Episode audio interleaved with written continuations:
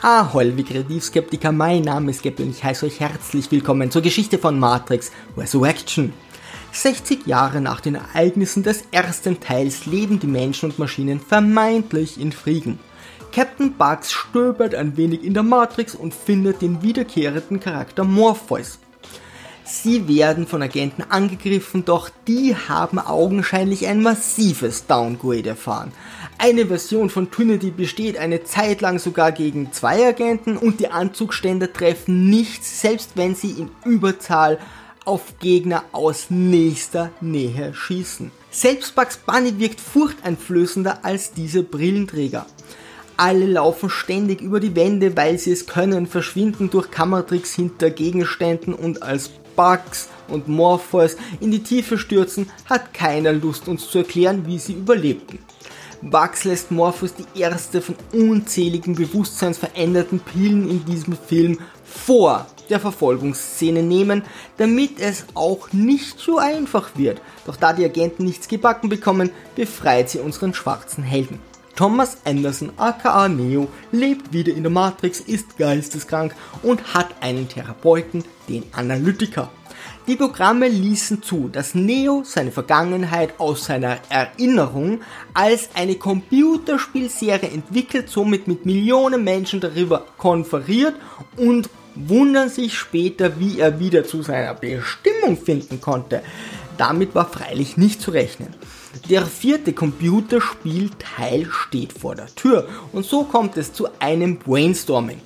Nach schier endlosen Lobgesängen auf die ersten drei Teile versichern uns einige Statisten, dass uns der vierte Teil gefallen wird, während wir im selben Moment gelangweilt zusehen, wie sie sich selbst loben und erzählen, dass alles toll werden wird. Ich glaube, ich bin in einer Schleife. Im Firmengebäude wird ein Feueralarm ausgelöst. Neo wird auf die Toilette gelockt und Morpheus kommt aus dem Häuschen. Mega Auftritt. Da Neo nun für alle anders aussieht, hat es so lange gedauert, bis Morpheus ihn finden konnte. Er hat viele Thomas Anderson überprüft und wurde dann ganz überraschend bei jenem fündig, der die Spiele Matrix 1 bis 3 nach den realen vergangenen Ereignissen programmiert hat. Das konnte ja schließlich auch niemand ahnen. Morpheus hält nicht viel vom Händewaschen und wundert sich, dass Neo die Pille nicht aus seiner Hand nimmt. Dann beginnen Polizisten in den umliegenden Räumen unendlich zu spawnen, während Morpheus wild um sich ballert.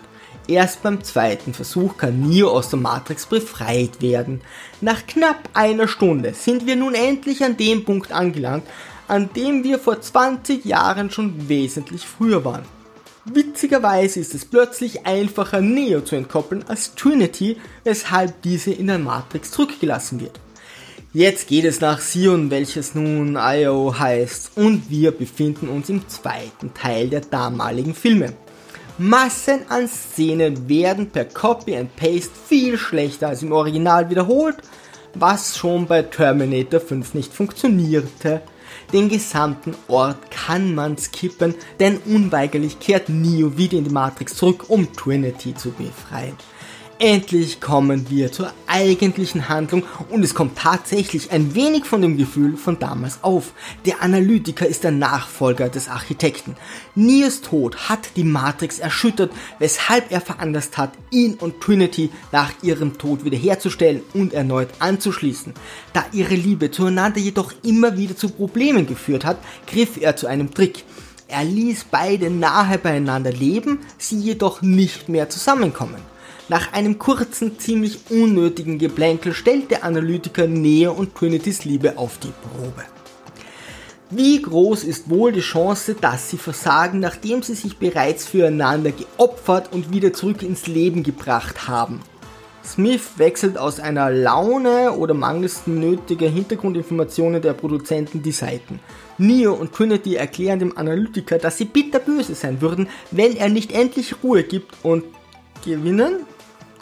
Und ich drücke auf Delete und vergesse, dass dieser Film existiert. Liebe Kreativskeptiker, segeln wir straff falten und auf zum Horizont.